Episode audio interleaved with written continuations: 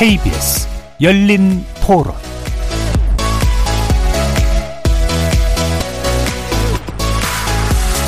안녕하십니까. KBS 열린 토론 정준희입니다. 젊은 내각을 뭐 구성을 하겠다든지 이런 얘기들을 했었는데 좀 많이 달라진 것 같아서 그게 좀 아쉬운 부분이 있는데 전체적으로 구성된 사람들을 봤을 때는 전문성이 좀 있는 것 같다. 어차피 국민들 입장에서는 상징적인 어떤 그런 부분보다는 이 사람이 여기서 정말 잘할 수 있는지 잘하고 있는 것 같진 않아요. 너무 한쪽으로 좀 치우친 게 아닌가? 여러 분야에서 검증된 사람이라기보다는 자기 쪽으로 좀 연관 있던 사람들 위주로 하는 것 같다. 새로 꾸미는 입장에서 좀 아니지 않나 그런 생각이 듭니다. 뭐 혼자 하는 정치가 아니잖아요. 그러다 보니까 뭐 협업이나 이런 부분들이 많이 필요할 텐데 그런 부분을 제일 아울 수 있는 부분을 뭐 만들기 위해서 그러겠죠. 지금 뭐 명심, 박심 뭐 이런 부분들 있지 않습니까? 젊은 세대 쪽에서는 그런 게 별로 없을 것 같은데 아무래도 이제 젊은 계층보다는 이제 그 나이 드신 분이나 아니면 기성 계층이 오히려 그런 부분에 좀 따라가는 부분이 많을 것 같고요. 공약 부분들이나 이런 걸 많이 오히려 쳐다보지 않을까 싶은데요. 누가 해도 다 비슷하고 이 사람이나 저 사람이나 큰 차이가 없다. 다들 실망만 하니까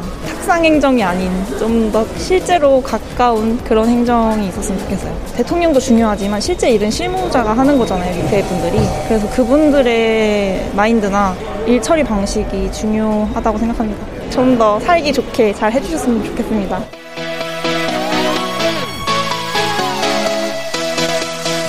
거리에서 만나본 시민들의 목소리 어떻게 들으셨습니까? 오늘 이야기 나눌 주제는 내각 구성 후폭풍 및 팬덤 정치 논란 어떻게 봐야 될까입니다. 윤석열 정부의 초기 내각 인선이 오늘로 마무리됐는데요. 30대 장관을 내각에 포함시키겠다는 약속이 지켜지지 않은 데다가 최측근으로 불리우는 한동훈 사법연수원 부원장을 법무부 장관의 전격 내정해서 후폭풍이 일고 있습니다. 민주당은 인사가 망국 수준이라고 비판하면서 지명 철회를 요구한 반면 국민의힘 측은 윤 당선자의 새 정부 구상에 적합한 인물로 경륜 면에서도 부족하지 않다고 반박하고 있습니다. 그런데 게다가 1, 2차 인선에서 안철수계 인사가 포함되지 않으면서 공동정부 구성 약속은 어디로 갈 것인가 회의론이 커지는 상황 잠시 후에 짚어보도록 하겠습니다. 또각 어, 당의 6일 지방선거 경선 대진표가 속속 완성되고 있는데요. 일부 후보들이 윤심, 명심, 또 최근엔 박심까지 거론하면서 지지를 호소하거나 상대 후보를 비판하고 있어서 눈살이 찌푸려지는 면이 있습니다. 윤심, 명심, 박심, 과연 실체가 있는 걸까요? 선거 결과를 좌우할 만큼 영향력이 또 있는 걸까요? 2부에서 관련 내용 포함해서 팬덤 정치의 명암에 대해서 이야기 나눠보는 시간 갖겠습니다.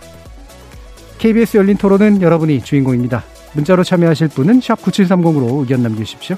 단문은 50원, 장문은 100원의 정보 이용료가 붙습니다. KBS 모바일 콩 그리고 유튜브를 통해서도 무료로 참여하실 수 있고요. 이제 콩을 통해서는 보이는 라디오로도 만나실 수 있습니다. 시민 논객 여러분의 뜨거운 참여 기다리겠습니다. KBS 열린 토론 지금부터 출발합니다. 살아 있습니다. 토론이 살아 있습니다. 살아있는 토론, KBS 열린 토론. 토론은 라디오가 진짜입니다. 진짜 토론, KBS 열린 토론.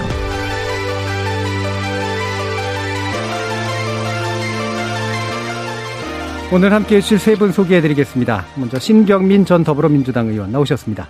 네, 안녕하세요. 신경민입니다. 이정미 전 정의당 의원 자리하셨습니다. 안녕하세요. 김영우 전 새누리당 의원 함께 하셨습니다. 네, 반갑습니다. 자, 고용노동부, 농립축산식품부 두 개 부처 장관 후보자 오늘까지 이제 발표됐고요. 이렇게 해서 어, 약 세 차례에 걸쳐서 쭉 발표한 초대 내각 구성이 마무리됐죠. 일단 세 분의 총평 간단히 좀 들어보도록 할까요? 어, 먼저 신경민 의원님께 먼저 부탁드리겠습니다. 네, 당선인이 쭉 얘기한 전문성 문제에 대해서는 일단 승복할 수 있겠어요. 그런데 네. 이제 문제는 아는 사람, 음. 친한 사람 또는 아는 사람이 추천한 사람 뭐 이 정도의 그 범위라고 그럴까요? 음. 그걸 벗어나지 못한 게 너무나 여실해요.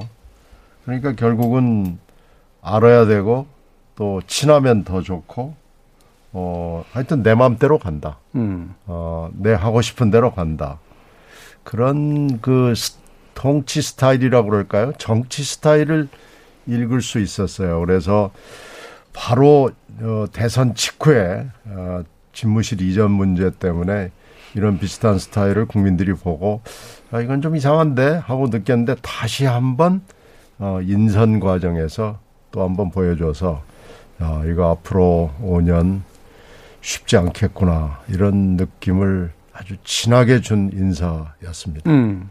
전문성은 어느 정도 인정할 수 있는데 폭이 너무 좁고 그게 또 마이웨이를 강조하는 그런 방식이었다 이렇게 보셨습니다. 이정미 의원님은 어떤 평가 주실 수 있을까요? 이 전체적인 내각 인선을 평하기 전에 예. 어저께 이 한동훈 예, 예. 법무부 장관 인선으로 어, 어떻게 보면은 이 정부에 대한 기대가 음. 좀 산산조각이 난 듯한 느낌이 음. 듭니다. 사실 지난 문재인 정부 하에서 이 검찰 개혁 논란을 둘러싸고 거의 뭐 정치적 내전 상태를 몇 년 동안 해오지 네. 않았습니까? 이 윤석열 정부가 뭐 본인이 후보 시절부터 누누이 얘기했던 것은 이제 공동 정부와 그 협력의 네. 정치를 만들겠다, 통합의 정치를 만들겠다 이렇게 얘기를 계속 해오셨는데 결과적으로는 어, 한동훈 검사장이 그분이 법, 그 법무부 장관으로서 이 어떤 실력 능력을 떠나서 정치적인 그, 그 판단이 있는 겁니다. 국민들이 저 사람을 네. 저 자리에 앉힐 때 이 정부가 과연 어떤 방향으로 네. 갈 것인가에 대한 그런데 정말 나쁜 신호를 준 거죠. 그러니까 어, 본인이 후보 시절 얘기했던 통합의 정치라기보다는 어, 강대강의 대결 정치로 이 당, 어, 당분간은 이 정권의 안정적 기반을 다져가겠다라고 하는 이런 신호를 준 측면에서 저는 어저께 너무 머리가 띵하다는 네. 어, 떤 감정이 그냥 막 올라오던데 음. 다시 국민들한테 제2의 정치적 내전을 다시 치르라는 건가 네. 이런 느낌이 들었습니다. 물론 전반적인 인사도 어, 서울대 출신 절반에다가 평균 연령 60대 남성으로 이제 구성이 되면서 과연 실력, 능력이라고 하는 것이 우리 사회 초고도 엘리트들 많이 가질 수 있는 것인가? 음. 우리 사회 다양한 경험들을 가지고 있고 어, 다양한 세대와 계층들을 아우를 수 있는 그런 내각을 구성하지 못했다라는 점에서도 결국 좋은 점수를 줄 수 없는 음. 상황입니다. 음. 예, 전반적으로도 좀 썩 좋지 못한 점수였는데 게다가 한 방이 한동훈 검사장의 임명은 명확한 강경 메시지를 준 것이다라고 보셔서요. 어, 김영우 의원께서는 또 어떤 말씀 주실 수 있을까요? 저는 뭐 솔직히 말씀드리면은 기대 반 우려 반입니다. 예, 예. 아, 기대를 갖게 하는 것은 그래도 어, 윤석열 당선인이 강조하는 그 경제 분야, 예. 경제 분야의 수장들은 상당히 안정감이 있고 실력이 있고 경험이 있는 분들인 것 같아요. 한덕수 국무총리 후보자를 비롯해서 그리고 또 외교 안보 통일 분야에서도 상당히 그 원칙을 잘 지켜가면서 어, 국익을 위해서 열심히 일해줄 그 전문가들입니다. 네. 네, 박진 외교부 장관 후보자, 권영세 통일부 장관 후보자, 다들 안정감이 있고 균형 감각이 있고 외교 감각이 있죠. 근데 이제 결국 어제 음. 발표한 한동훈 법무부 장관 지명자에 대해서 많은 논란이 지금 있는데 특히 그 에, 민주당이 검수 완박을 아, 강력하게 드라이브 걸고 있는 이 상황에서 이 자칫 그 검수 완박 아, 그 드라이브에 날개를 달아줄 수도 네. 있다. 그런 우려가 아, 좀 듭니다. 음. 하지만 또 민주당이 너무 그 사실 그 한동훈 어, 법무부 장관 지명자에 대해서 정치 보복을 할 사람이라는 프레임을 벌써 만들었어요. 음. 그런데 사실 정치 보복이라고 하는 것은 사실 뭐 지난 5년 문재인 정부 내내 문재인 정부에서 과거 정부 적폐청산이다 해가지고 벌인 일들인데 이것을 어, 윤석열 정부가 정치 보복을 할 것이다라고 지레 두려움을 갖, 갖는 것도 저는 상당히 민주당이 만들어 만들어는 만든 그 프레임이다 이렇게 생각을 네, 합니다. 네. 어쨌거나 아 송고 청문회를 잘 해야 되겠죠. 인사 청문회를 잘 하고 그 다음에 이제 임명이 된다면은 정말 어, 과거와 같은 불행은 없어야 된다. 그것만이 오해를 불식시킬 수 있는 유일한 길이다 이렇게 생각합니다. 예, 기대 반 우려 반이신데 우려 우려 반도 그래도 좀 기대로 바꿔주시려고 굉장히 좀 애쓰셨는데 저기 한동훈 검사장의 이제 지명을 두고 사실은 당 내부에서도 살짝 놀라는 분위기긴 했거든요. 아무래도 어 이게 이제 민주당의 이른바 검수한박 추진 움직임에 대한 대항수다라고 해석하시는 분들도 있고 그러다 보니까 그게 외려 또 이제 검사박을 추진하는 걸 정당화해 준다 이제 이런 식의 얘기도 좀 섞여 있어서 김영 의원님도 이렇게 사실 이렇게 당에서 좀 그런 분위기가 좀 읽히세요? 어떠세요? 저는 그겁니다. 저는 이제 사실 그 당의 지도부하고 이제 조금 의견이 다를 수는 있는데 네. 저는 뭐 한동훈 검사장이 법무행정 능력 또 수사 능력 검찰에서 어 20년 쌓아온 그 능력은 인정하는 분들이 많더라고요. 네. 어 저도 쭉 취재를 나름대로 해보니까 음. 다만 이제 우연인지 필연인지 몰라도 윤석열 당선인하고 한 20여 년 동안 정말 굵직굵직한 사건, 대형 사건들을 함께 취재, 어, 수사를 해왔어요. 네. 그러면서 능력에 대한 그 신뢰를 한 것 같습니다. 당선인이. 음. 예, 그런 건 다 좋습니다. 하지만은 아, 결국 어, 추미애 전 법무부 장관 시절에 윤석열 검찰총장 그리고 어, 한동훈 검사는 핍박을 받았잖아요. 같이 음. 세트로 네. 묶여가지고 네. 네 번씩이나 한동훈 검사는 좌천을 당했습니다. 네, 그런 상황에서 이제 억울함이 많겠죠. 하지만 아, 법무부 장관에 지명되는 순간 아, 결국 윤석열 사람이다라는 그 오해를 주지 않겠습니까?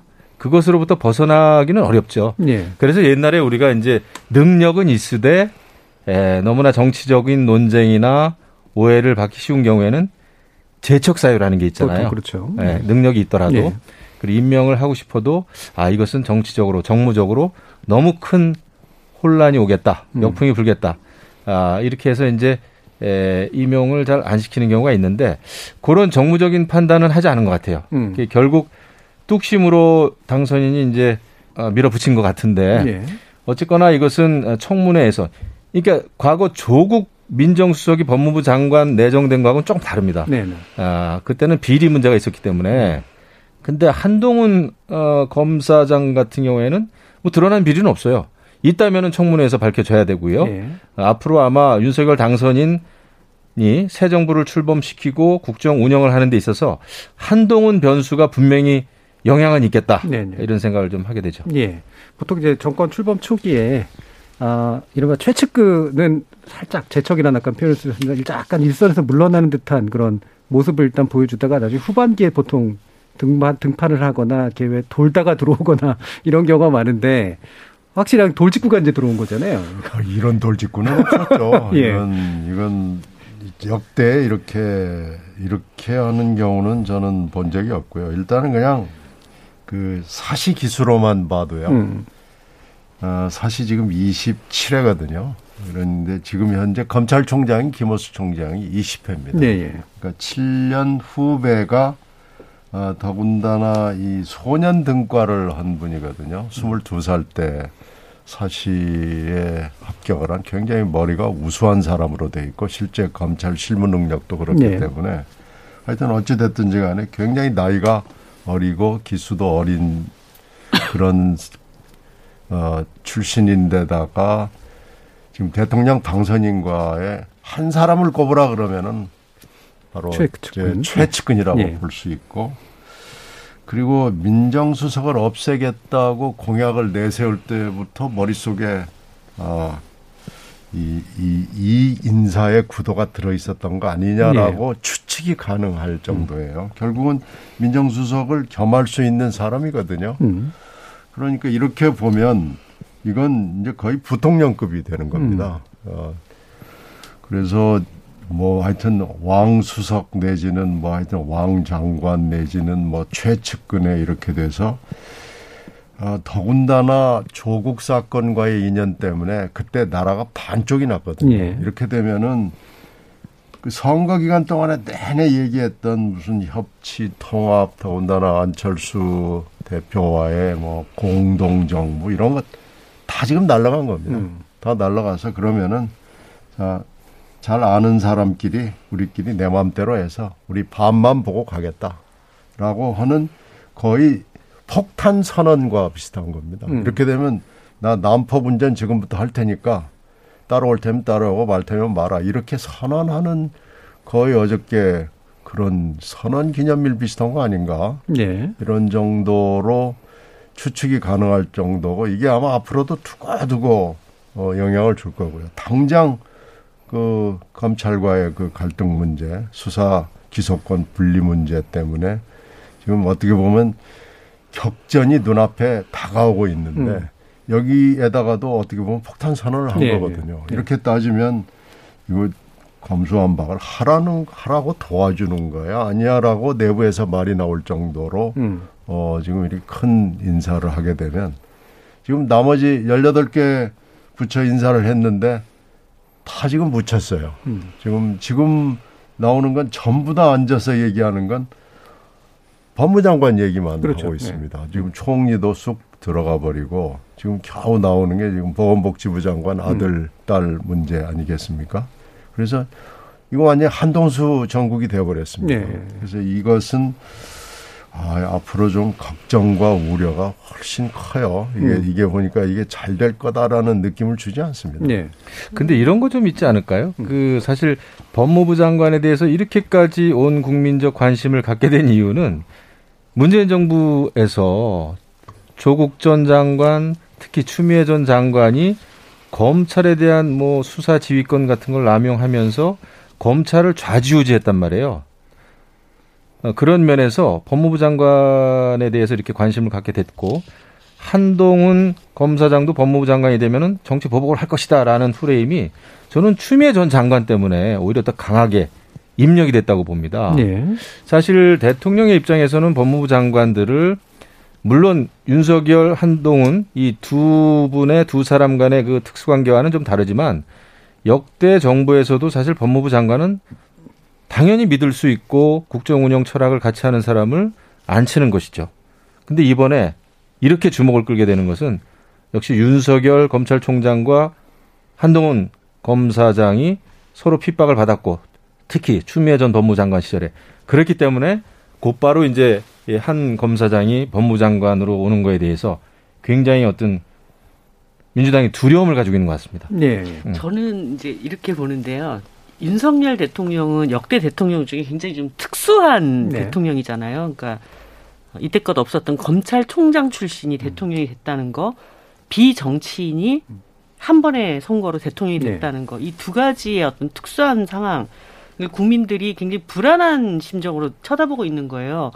그러니까 대한민국 안에서의 검찰 권력이 얼마나 센지 국민들은 다 느끼고 있기 때문에 저분이 대통령이 되어서 그것이 더 비대해지고 막강해지는 것이 아닌가 하는 그런 불안함이 있고 비정치인 출신이었기 때문에 뭔가 이렇게 그, 어, 뭐라고, 이렇게 전문적으로 이 정치권 안에서 사람들을 아우르고 통할해 나갈 수 있는 그런 거, 어, 능력이 제대로 발휘되겠는가 이 두 가지를 이제 되게, 되게 불안한 시선으로 지켜보고 있을 때 저는 오히려 이것이 어, 강, 약점을 강점으로 전환시켜서 기회를 만들 수 네. 있었으면 했거든요. 그러니까 오히려 그렇기 때문에 더 검찰 권력으로부터 이렇게 중립적이고 이렇게, 이렇게 거리를 두는 일부러라도. 이러한 음. 방식을 택함으로 인해서 국민들의 첫 번째 우려를 불식시키고 그다음에 기존의 정치권의 문법이 갈등과 대립의 문법이었다면 이분은 정치권 안에 별로 빚이 지는 게 없는 사람이니까 사람들을 두루두루 아울러 가며 사람들을 안심시키는 이런 통치 스타일을 보여주는 것이 음. 어, 바람직하고 또 충분히 그런 검토를 했을 거라고 봅니다. 그런데 음. 결과적으로는 자신이 가지고 있는 특수성에 약점을 다 드러낸 거예요. 음. 그러니까 한동훈 검사장이 그 능력이 있다 없다를 떠나가지고 아까 말씀하셨듯이 1차 정치적 내전의 당사자였습니다. 음. 그러면 이 판에서는 어쨌든 사람들의 그런 불안한 시선, 또다시 이렇게 막 대립하고 갈등하지 않았으면 좋겠다라는 그런 시선을 충분히 고려하고 그 감수성을 가지고 있는 대통령이었다면 이번 판에는 이 사람이 능력이 있다 해도 이 들어오면 네. 이런 정치적 갈등이 비화될 테니 일단은 요거는 좀 아껴두자 이렇게 할 수도 있었다고 보거든요. 근데 어, 결과적으로는 그 정, 비정치인의 대통령 당선이라는 것이 어떤 자기 기반의 어떤 취약성, 음. 어, 불안함 이런 것을 오히려 자기 사람들을 더 묶어둠으로 음. 인해서 어, 기존 어떤 정치적 갈등 문법으로 다시 뛰어드는 이런 결과를 저는 초래했다. 네, 네. 아, 그 점을 뭐, 저는 민... 국민의힘이 잘 보셨으면 좋겠어요. 제가 음, 잘 보고 싶어요. 근데 민주당이 검 수한박을 들고 나오는데 강수에 음. 대한 이제 초강수를 둔 건데 서로가 서로에 대해서 날개를 달아줬다. 사실은 그러니까 이게 극, 극단적인 대결 정치의 양상이 예, 그, 그, 이제 진 면목을 보게 됐는데요. 굉장히 안타깝습니다. 이거 마주 달리는 기차예요. 예. 네. 그러니까 이게 그 브리핑을 좀 하면서 이제 보통은 그래도 명분을 부여하잖아요. 근데 어, 명분을 부여하는 방식이 이제 글로벌 사법 체계를 만드는데 능한 영어를 잘하는 행정 능력을 갖춘 요렇게 이제 당선자 입으로 나 왔는데 이거를 나름대로 준비한 발언일 텐데 그래도 뭔가 이렇게 질문이 쏟아질 테니까 명분화시키기 위해서 뭔가 굉장히 노력을 했을 것 같은데 이게 명분으로 내거는 것도 좀 신기하다라는 그런 생각이 되게, 좀 들긴 들었거든요. 예전에도 보면은요. 예. 할 말이 없으면 아, 글로벌하고 뭐 영어도 잘하고 그러는데 되게 할 말이 없을 때 하는 예, 아주 예. 상투적인 표현입니다. 그런데 어저께 어, 하도 이게 사건이 커서 그런데 이상민 행안장관 내정자도 사실은 그런 궤적에서 보면은 어, 문제점을 지적할 수 비슷한 문제를 지적할 수 있죠. 음. 그래서 그, 그 부분은 지금 너무 묻혀서 그러는데요. 네. 하나하나 따져보면 지금 여러 가지 할 얘기들이 있는데 이 너무 큰 대형 핵폭탄이 터져가지고 음. 다 지금 묻혔습니다. 그럼 말씀하신 김에 좀 한번 찍어주시죠. 이 부분은 좀 확실히 좀, 좀 지켜볼 필요가 있는 인사다라고 보요. 어, 지금 1차 인선에서 뭐 크게 문제가 생기기 시작해서 지금 오늘 안철수 인수위원장의 예, 예. 저런 음. 파동이 일어나고 있는 건데요. 저는 이번 대선에서 과정에서 가장 의미 있는 일이 었다고 그러면은 연금 문제에 대해서 후보자들이 예, 모두 다 아, 맹세를 한 거였다고 음. 봅니다. 그러면은 보건복지부 장관을 인선을 할 때 어떻게 보면 뭐 당을 다 열어놓고 최고의 전문가를 모셔왔었어야 된다고 봅니다. 연금 전문가를 음. 모셔왔어야 돼요. 그게 안철수 쪽 인사건 뭐 어느 쪽 인사건 간에 어 연금 전문가는 우리가 진짜 최고를 한번 모시겠다. 음. 이렇게 당선자가 선언을 하고 안 위원장께서도 추천해 주시라. 라고 했어야 되는 거 아닌가 싶어요. 갑자기 음. 40년 지기 외과 의사가 등장했단 음. 말이에요. 그러니까 지금 보건부하고 복지부 문제는 너무 이질적인 부서가 두 개 있어요. 예. 그래서 이 보건부 문제를 따로 떼내고 복지는 또 너무나 많은 복잡한 문제들이 있는데 연금은 지금 당장 음. 몇년 안에 뭔가 결론을 내야 되거든요. 그래서 그게 아주 매우 아쉽습니다. 그래서 외과 의사가 하시기에는 지금 현재 보건복지부의 업무의 성격이 별로 음. 맞지 않다 생각이 들고요. 과학기술부 장관 문제는 정말로 이건 아예 안철수 위원장이 당신이 그럼 알아서 하시라. 음. 그래서 IT 전문가가 하건 플랫폼 전문가가 하건 아니면은 뭐 최첨단 지금 과학 문제가 많기 때문에 어, 그, 그쪽 전문가를 하든지 해가지고 그 라인업을 경제하고 같이 연관을 지어서 여기도 우리가 최고의 전문가를 모셔야 되겠다. 이렇게 했으면요. 아마 국민들로부터 대단한 박수를 네. 받았을 거예요. 그게 아주 굉장히 아쉽고요. 지금 노동 문제도 지금 오늘 발표가 나왔습니다마는 이 노동 문제를 어떻게 풀어가야 되느냐 하는 것은 앞으로 몇 년을 좌지우지할 겁니다. 그래서 이것도 좀 그렇게 열어놓고 음. 어, 했으면 참 좋았겠다 하는 아쉬운 대목들이 네. 굉장히 많습니다. 음, 그러니까 뭔가 공약상하고 연관된 부분은 네, 이번 적어도. 이번 대선에서 문제로 등장하는 음. 것들이 많이 있었잖아요. 그리고 에너지 문제도 마찬가지고요. 네. 이렇게 해서 굉장히 많은 문제들이 대선 과정에서 나왔으면 그거하고 매치를 해서 음. 장관들을 임명을 하고 그런 과정을 약간 좀 오픈을 했으면 국민들이 얼마나 좋아했겠어요. 음. 아, 역시 어, 비정치인이거든이 뭔가 좀 다르구나. 네. 뭐 이런 느낌도 좀 줬을 거고요. 아마 안심을 했을 거예요. 근데 이게 이렇게 난폭 운전을 하면 아, 국민들이 지금 그 집무실 이전 문제에 이어서 지금 굉장히 이거 뭐가 좀 이상한데 하는 그런 느낌들을 다들 공유할 거예요. 음, 음.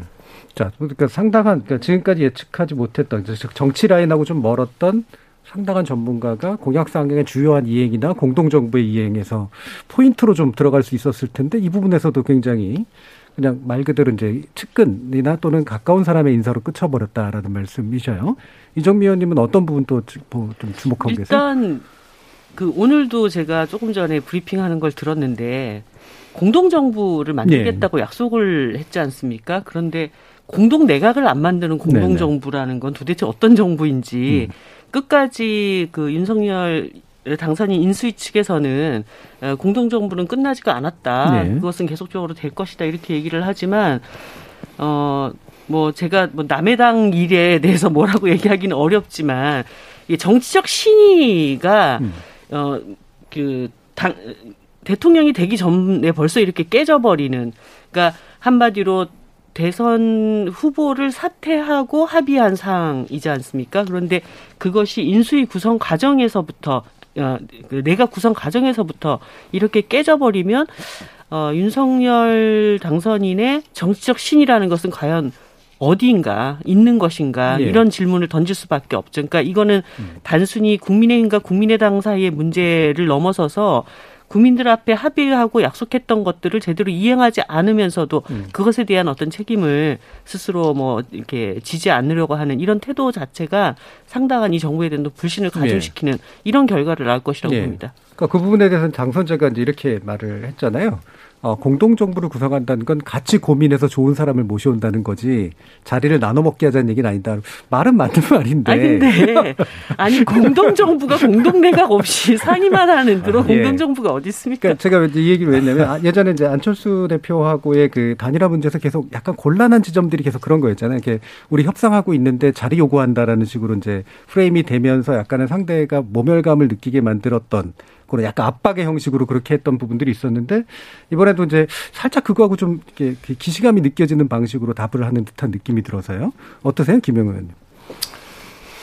그래서 구태스러운 방법입니다만은 옛날에 그래서 각서를 쓰고 합의문을 쓰고 그랬던 거예요. 예, 예. 사실 나를 그냥 믿어달라라고 예.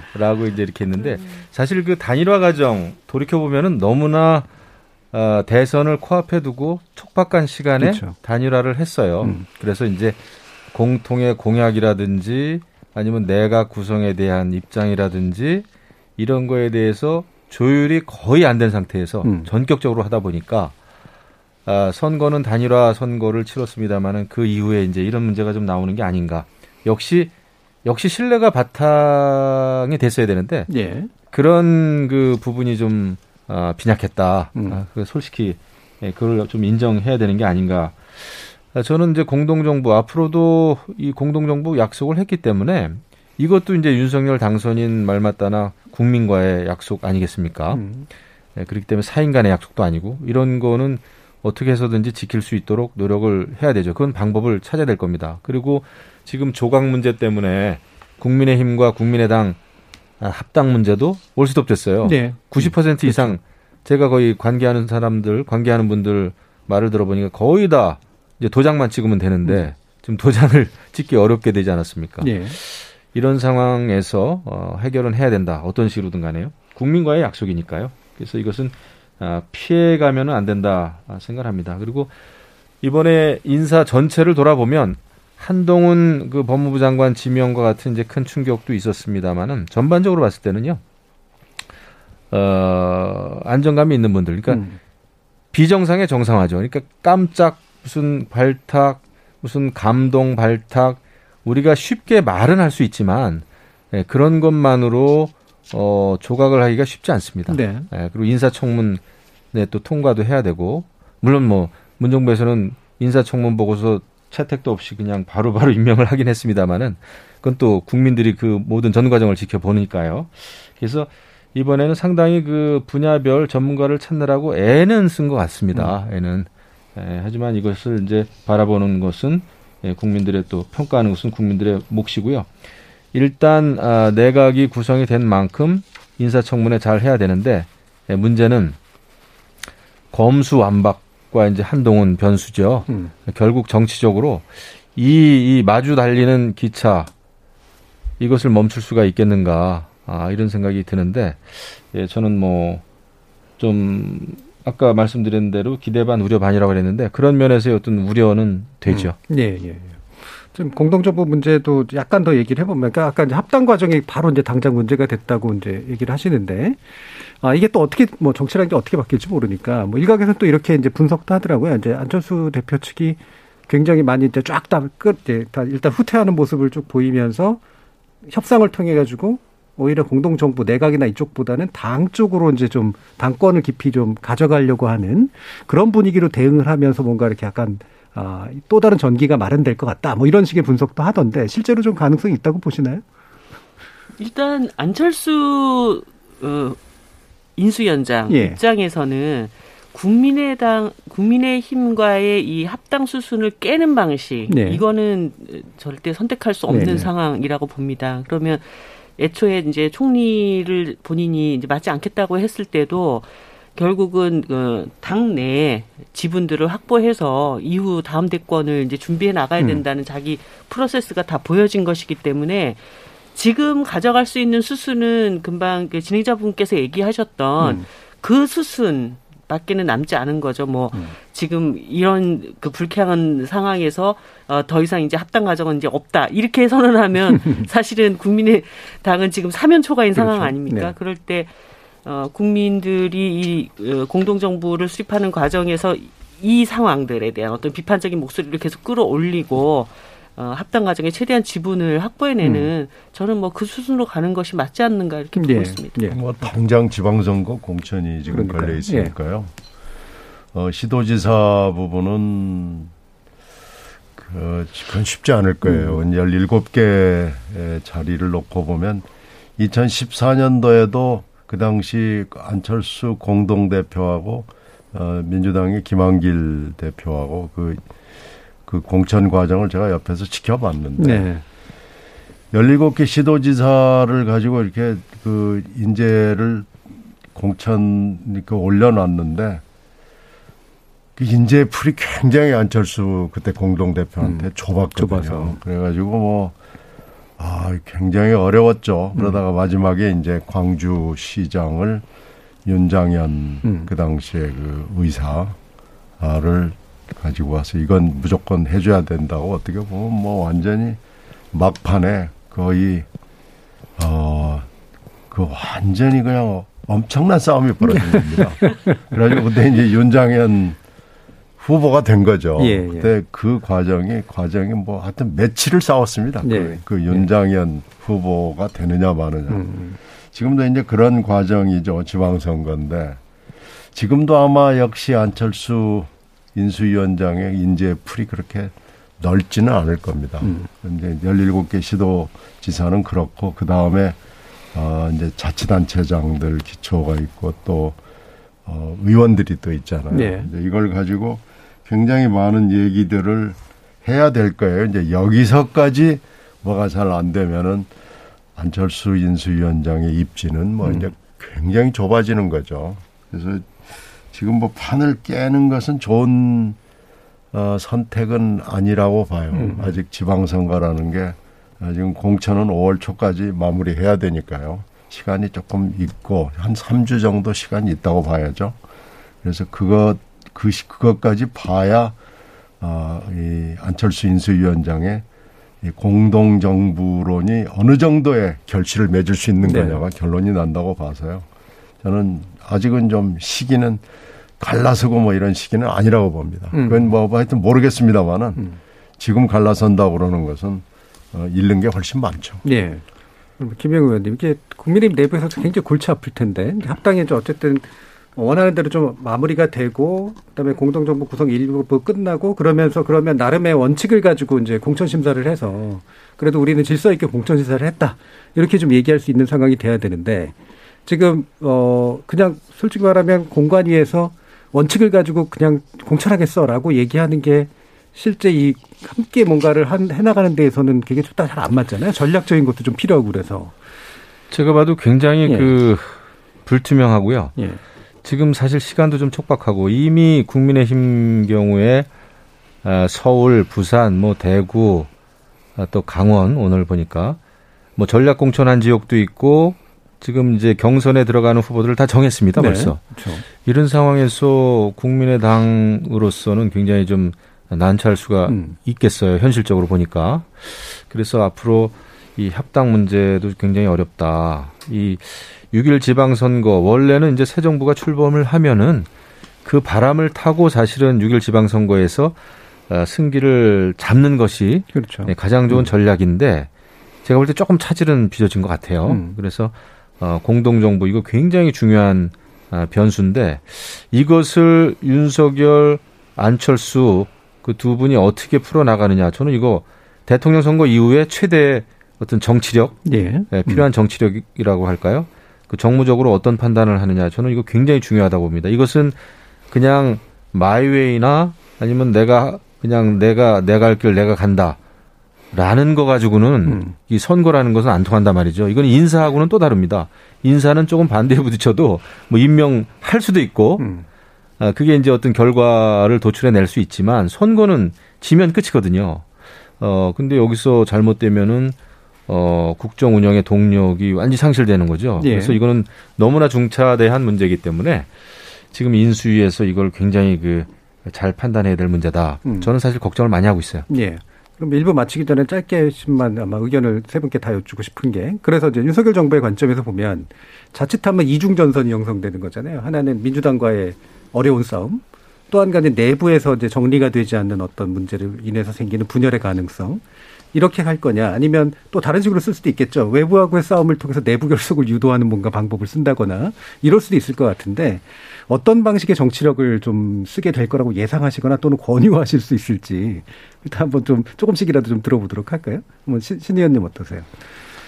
지금 여기서 어, 다시 2014년처럼 되풀이 될 수는 없을 거고요. 네. 어, 하여튼 그 17개 시도지사 부분에 있어서는 안철수 위원장이 뭘 할 수 있는 여지가 별로 없어 보여요. 네. 그래서 그 나머지 음. 나머지를 가지고 딜을 해서 어 두 당이 뭔가 타협점을 찾아내는 방법을 만들어내야죠. 음. 지금은 그 방법밖에 없어 보입니다. 예, 예. 음. 이정미 의원님. 그러니까 지금 그 윤석열 인수위의 태도가 무시 전략인 건지 음. 아니면은 뭔가 물밑에서 다른 어떤 카드를 준비하고 있는 것인지 이 두 가지가 굉장히 애매모호하다고 네. 봐요.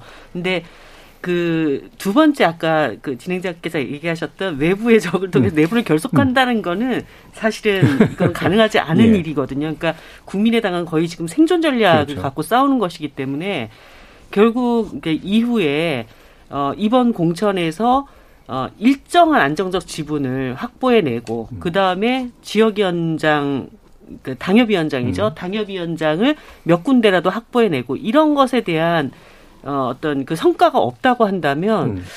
어, 사실 안철수 위원장은 개인적인 정치인 개인으로서는 이제 거의 뭐 파멸적인 상황이 음. 되는 것이고 국민의힘은 어, 국민적 불신을 가중시키는 네, 결과를 네. 낳고 뭐 그런 방법 음. 그 길밖에 없지 않나 이런 생각이 음, 듭니다. 양 당사자가 오히려 사실은 정치적으로 좀 패배하게 되는 그런 네. 가능성이 높다고 보시는 거네요. 김영 의원님 어떠세요? 저는 뭐 제가 뭐 국민의힘 당원입니다만은 음. 사실 국민의힘 지도부도 그렇고 이제 인수위에 조금 호소를 드리고 싶어요. 네. 어, 이 정치라는 거는 물리학하고 똑같지 않습니까? 작용이 있으면 그에 반작용. 따른 반작용이 분명히 있어요.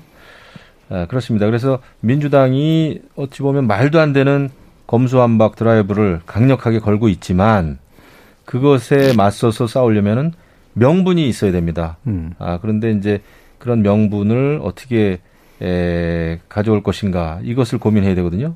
그렇다면 이제 인사 문제도 그렇고요. 네. 앞으로 민주당에 대해서 어, 좀 떳떳해야 되겠죠.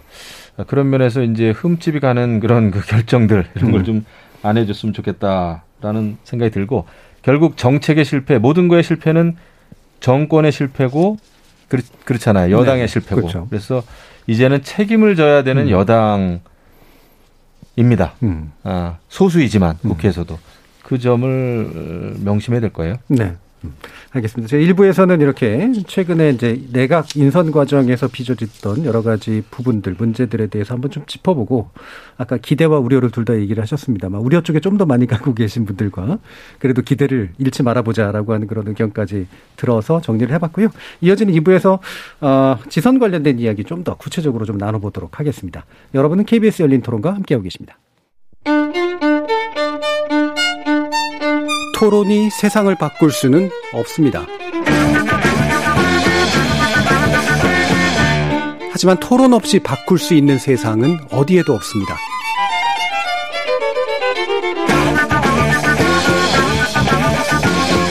세상의 선한 변화를 갈망하는 당신. 정답이 아니라 질문의 힘을 믿는 당신. 우리 KBS 열린 토론에서 만납시다.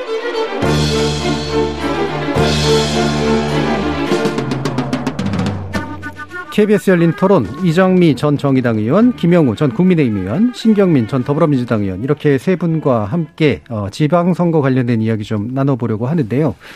어, 제가 얼마 전에도 이제 지방들 쭉 돌아다니다 보면 뭐 포스터, 플랜카드 엄청 붙어 있고 특히 어 당선자와 함께 찍은 사진이 붙어 있는 경우들을 굉장히 많이 봤는데 사실 이거는 뭐 그냥 계속 일반적으로 그랬잖아요. 그렇죠? 그렇죠? 네, 지난번 네. 문재인 정부 네, 시작할 때도 그랬고. 예, 예. 뭐 기본적으로 이런 상황 자체가 뭐 어색하고 특이한 일은 아닌데 혹시 좀 특별함 같은 게 좀 있다고 좀 느껴지세요? 이번 지선에서?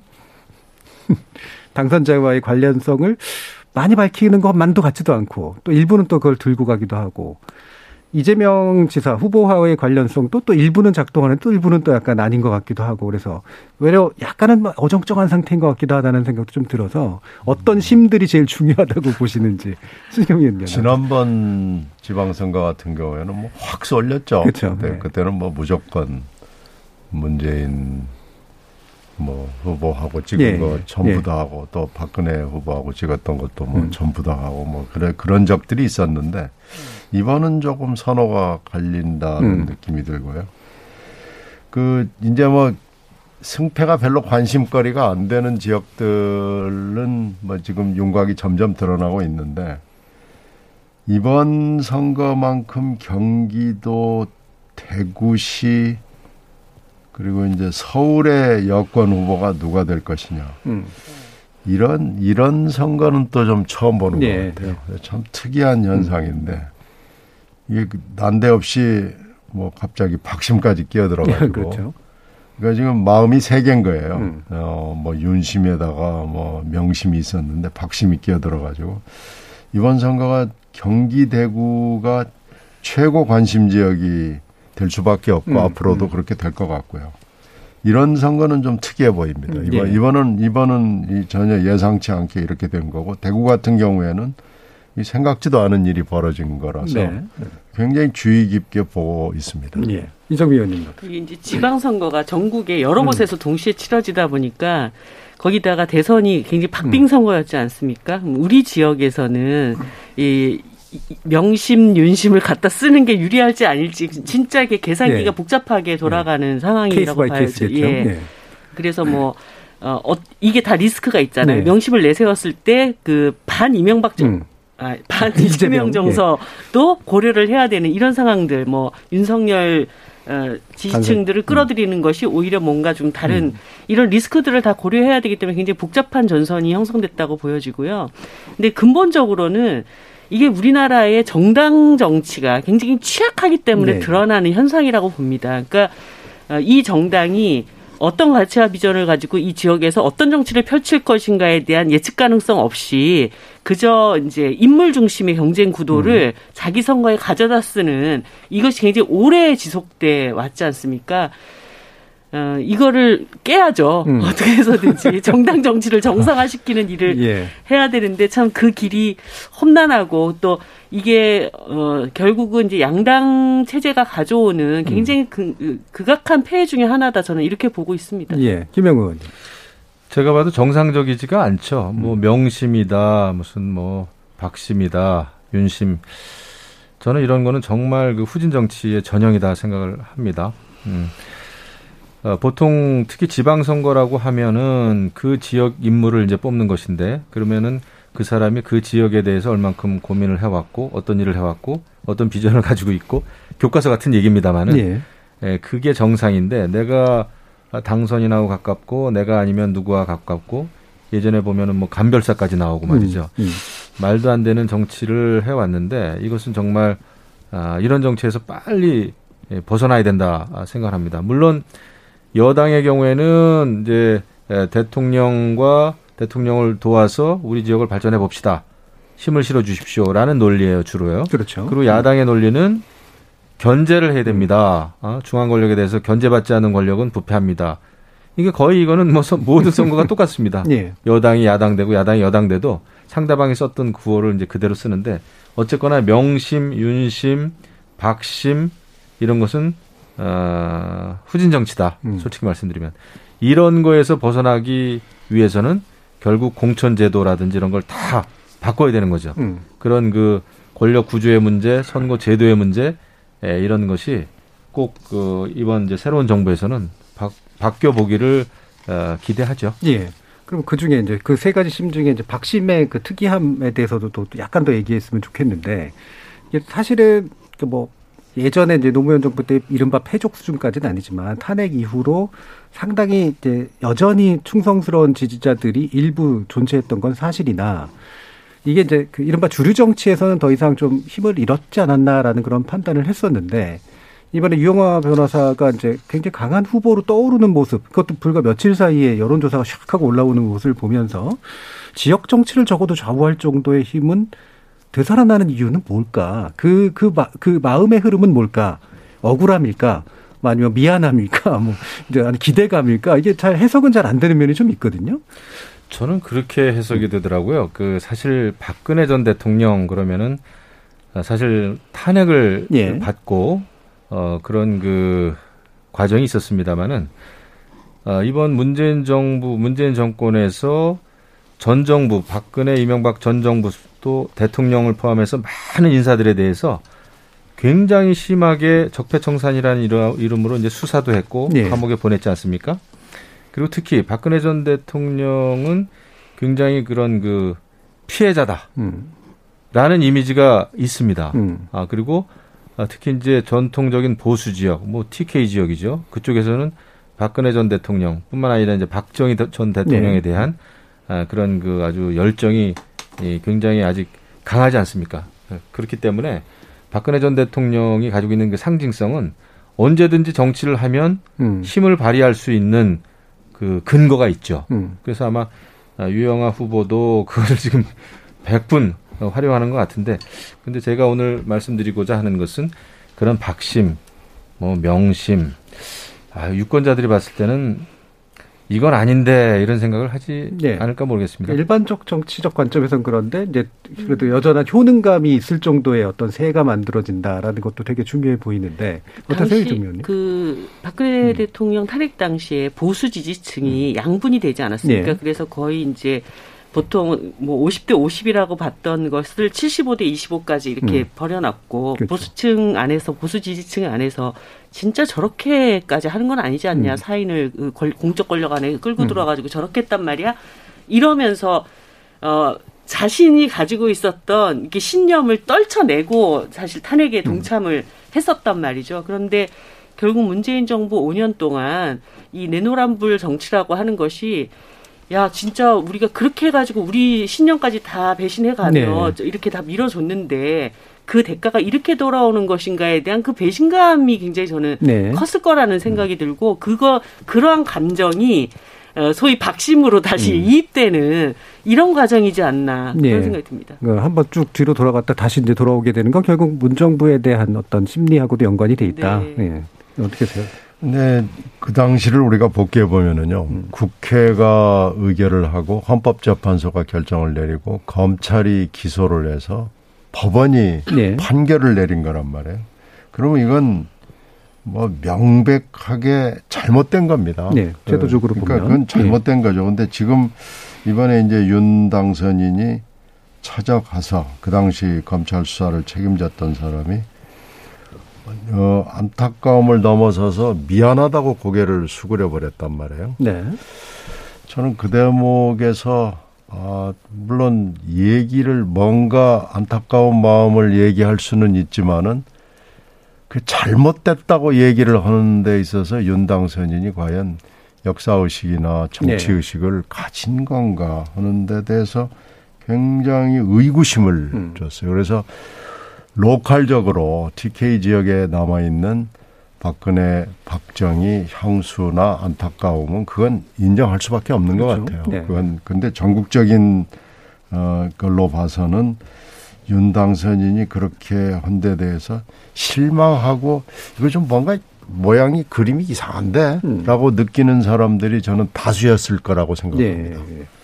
그래서 그게 음. 로컬적으로는 수긍이 되지만 전국적으로는 수긍할 수 없는 음. 그런 모습을 지금 만들어냈단 말이에요. 음.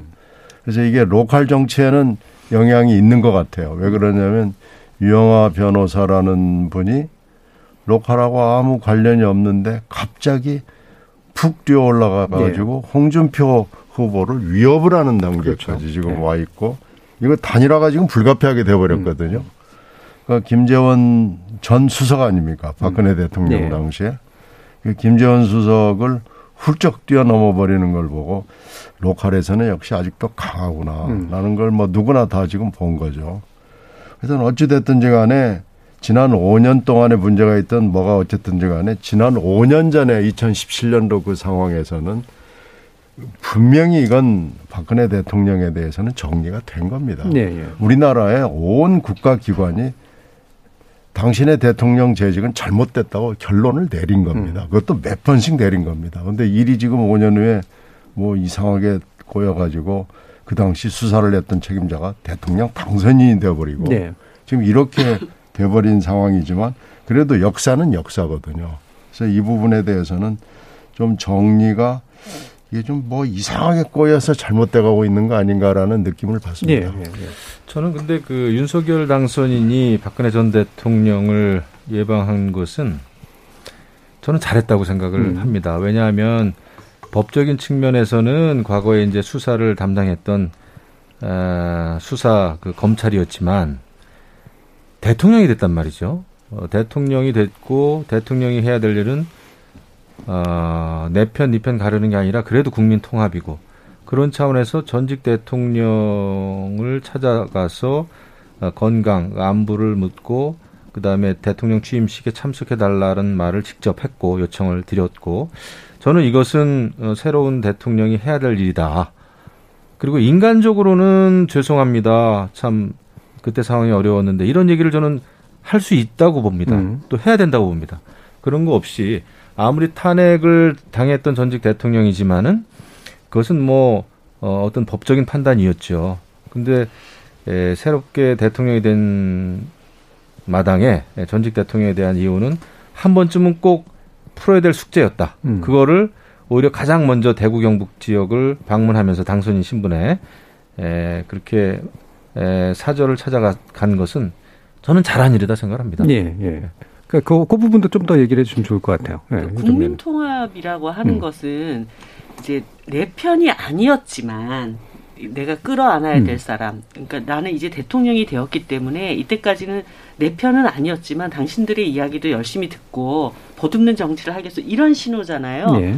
그랬을 때 윤석열 당선인이 내 편이 아니었지만 보담아야 될 첫 번째 사람이 박근혜 대통령이었을까. 오히려 이제 그것을 지켜보는 네. 사람들은 더 자기 편을 강화하는 어떤 행위로 음. 저는 비춰진다고 봐요. 그거는 제3자의 시각에서 보면 결국은 예전에 같은 편이었, 그러니까 한 편이 돼야 될 사람이었는데 갈등 관계 있었던 것을 봉합하려고 하는 행위로 보여지지 국민 통합이라고 하는 차원으로 보여지기는 어렵거든요. 네, 그러니까 여권 통합이 되는 네, 거죠. 네, 그러니까 음. 보다 큰 틀에서의 국민 통합적 행보를 음. 충분히 보여주고 뭐 그런 다음에 어떤 뭐 예우의 문제라든가 이런 음. 것들을 충분히 고려할 수도 있었을 텐데 자꾸 이제 이렇게 할수록 자기 편 강화 그리고 윤석열 당선인의 어떤 기반의 취약성을 이렇게 자꾸 뭔가 이렇게 그 다져가려고 하는 듯한 느낌 저는 그렇게로 음. 많이 보여져요. 네. 아니, 저도 뭐 예방을 하는 건 잘했다고 봅니다. 네. 그건 뭐 할수 있는 일이고요. 근데 음.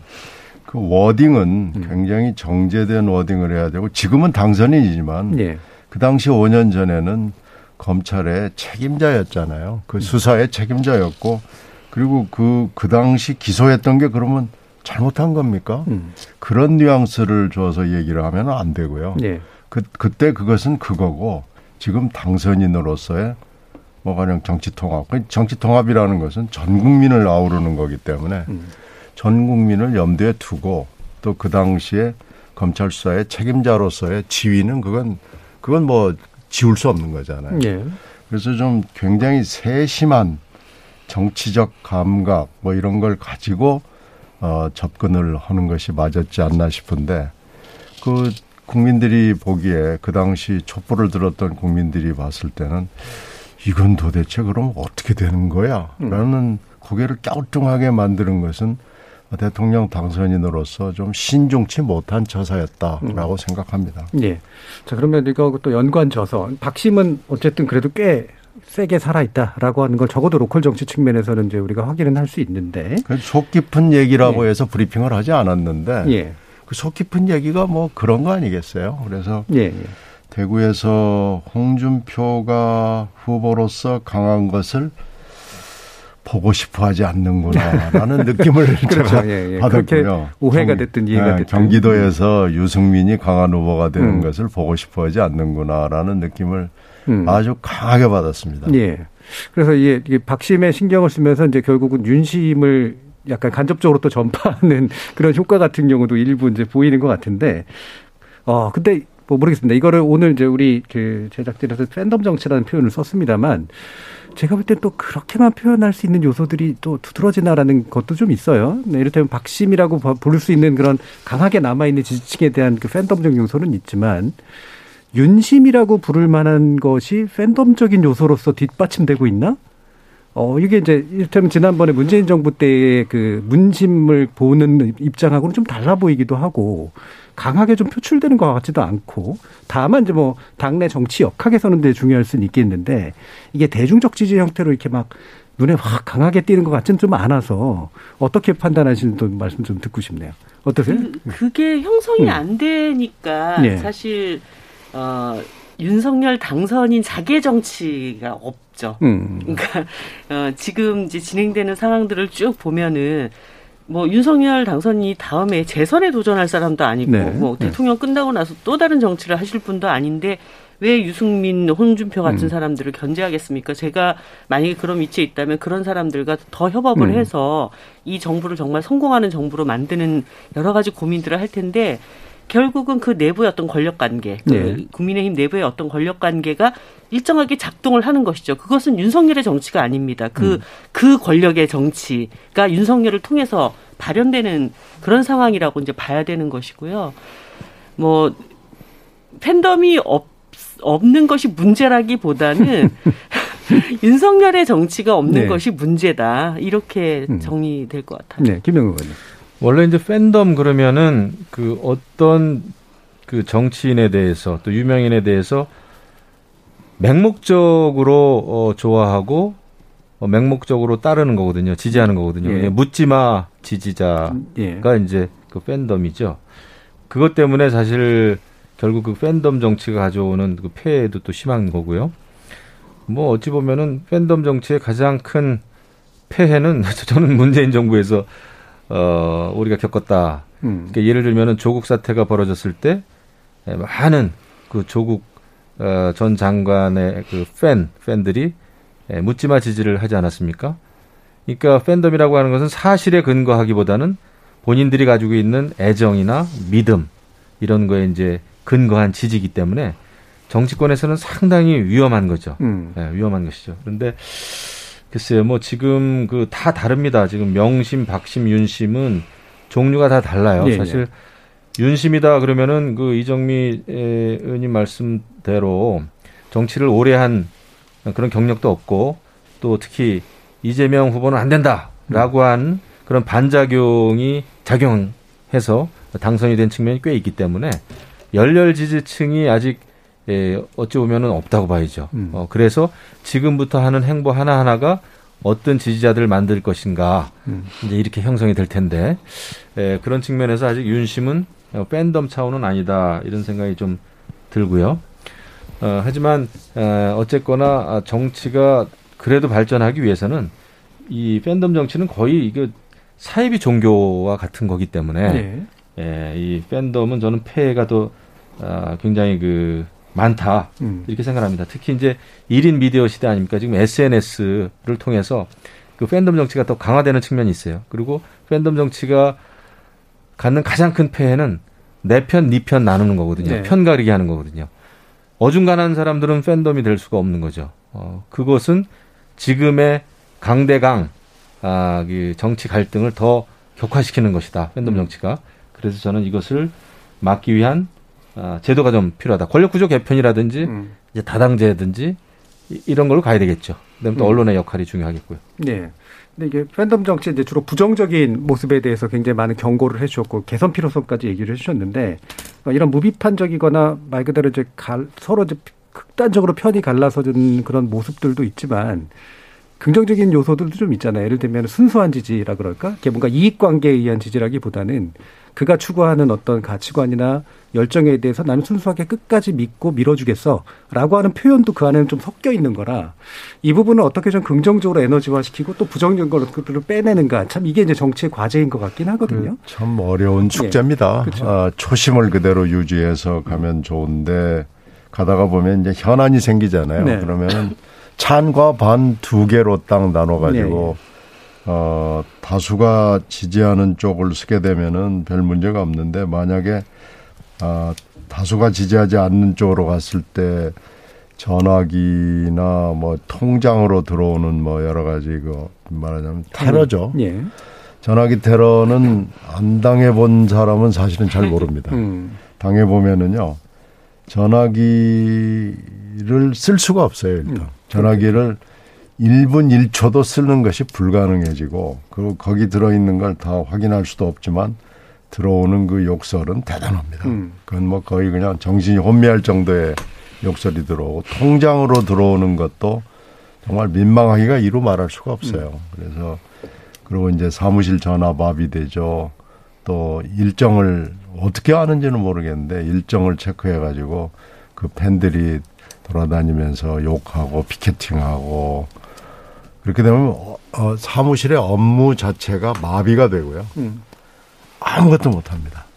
어, 그냥 가만히 앉아 있는 거 외에는 할 수가 없어, 없게 되거든요. 그래서 그런 그 초기에 금방 그 정 교수께서 음. 말씀하신 그 초기에 그 마음이 그대로 유지되는 것을 담보할 수가 없어요. 네. 그래서 팬덤 정치는 아무래도 순기능보다는 음. 역기능이 너무 많다 하는 거고요. 결국엔 흑화된다. 그렇죠. 예. 결국은 결국은 하여튼 변합니다. 예. 예. 그래서 지금 현재는 그게 이제 옛날에 노무현 대통령 또 이제 그게 문재인 대통령 또 노무현 대통령이 비참한 최후하고도 또 네. 관련이 있죠. 그렇죠. 네. 근데 지금 현재만 놓고 보면 명심을 지지하는 팬들은 분명히 존재합니다. 그렇죠. 근데 윤심은 잘 안 보이는 음. 것 같고요.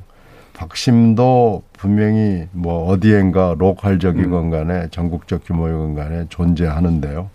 지금 경기도와 대구 선거를 보면서 제가 유심히 관찰하는 것은 윤심과 박심이 어느 지점에서 지금 윤, 윤심은 팬으로는 존재하지 않지만 윤 당선인 본인과 본 그 윤 당선인을 둘러싸고 있는 예, 예. 그 참모 그룹들 윤핵관이라고 지칭할 수 있는 그 그룹들의 윤심이라기보다는 윤파가 있거든요.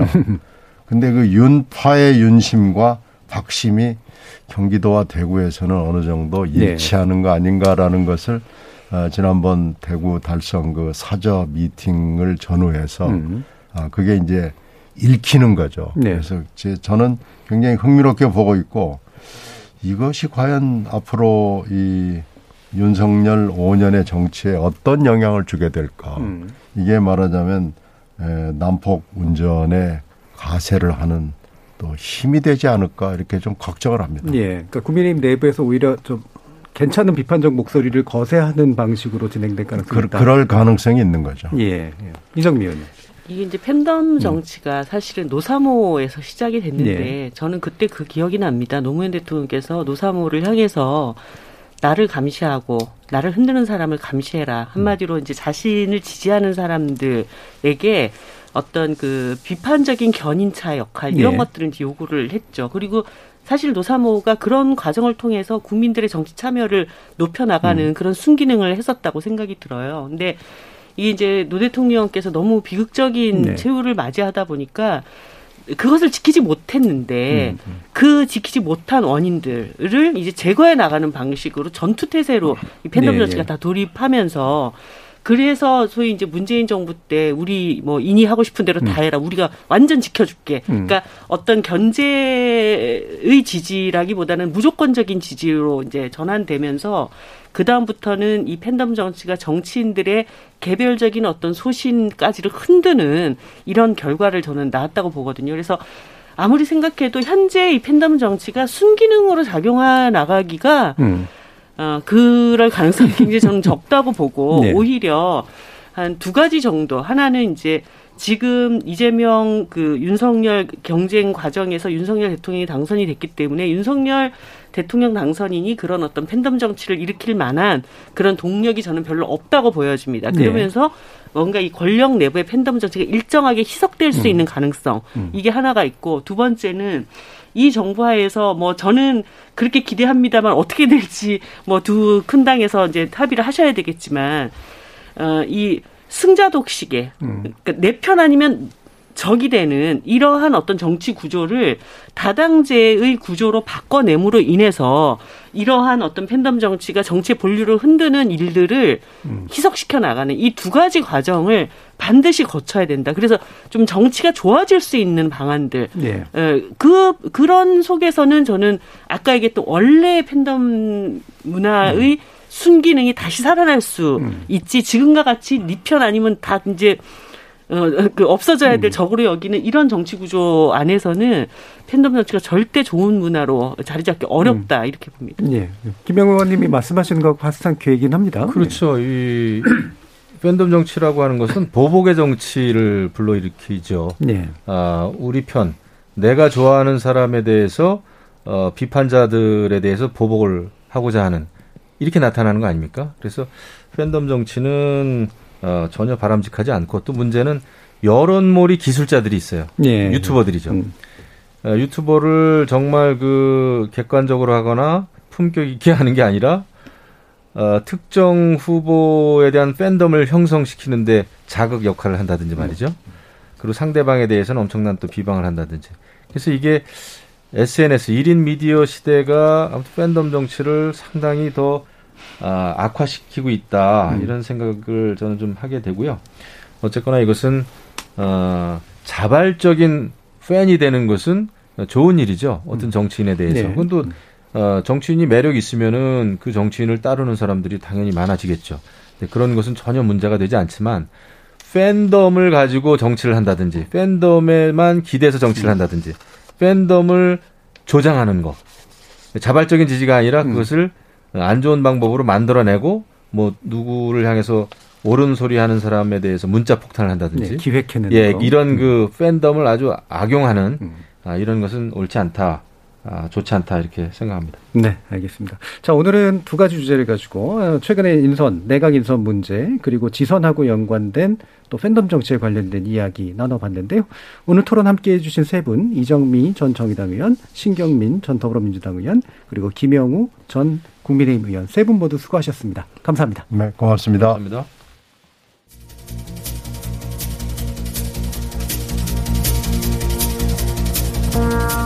대선과 지선 사이 국가와 지역의 고위공무를 담당할 사람을 선출하거나 이미 선출된 이의 지명을 통해 고위공직에 진출한 사람들을 대거 마주하게 되는 시기죠. 누군가는 칼날 같은 검증의 대상이 되기도 하지만 또 누군가는 혼란스러운 와중에 스리슬쩍 묻어가기도 합니다. 등용문을 높이고 좁히는 것도 방법일 터이지만 등용 이후의 지속적 검증과 소환의 방법을 고민하는 것 역시 제도적으로 깊이 필요한 일이 아닐까 싶습니다. 지금까지 KBS 열린 토론 정준이었습니다.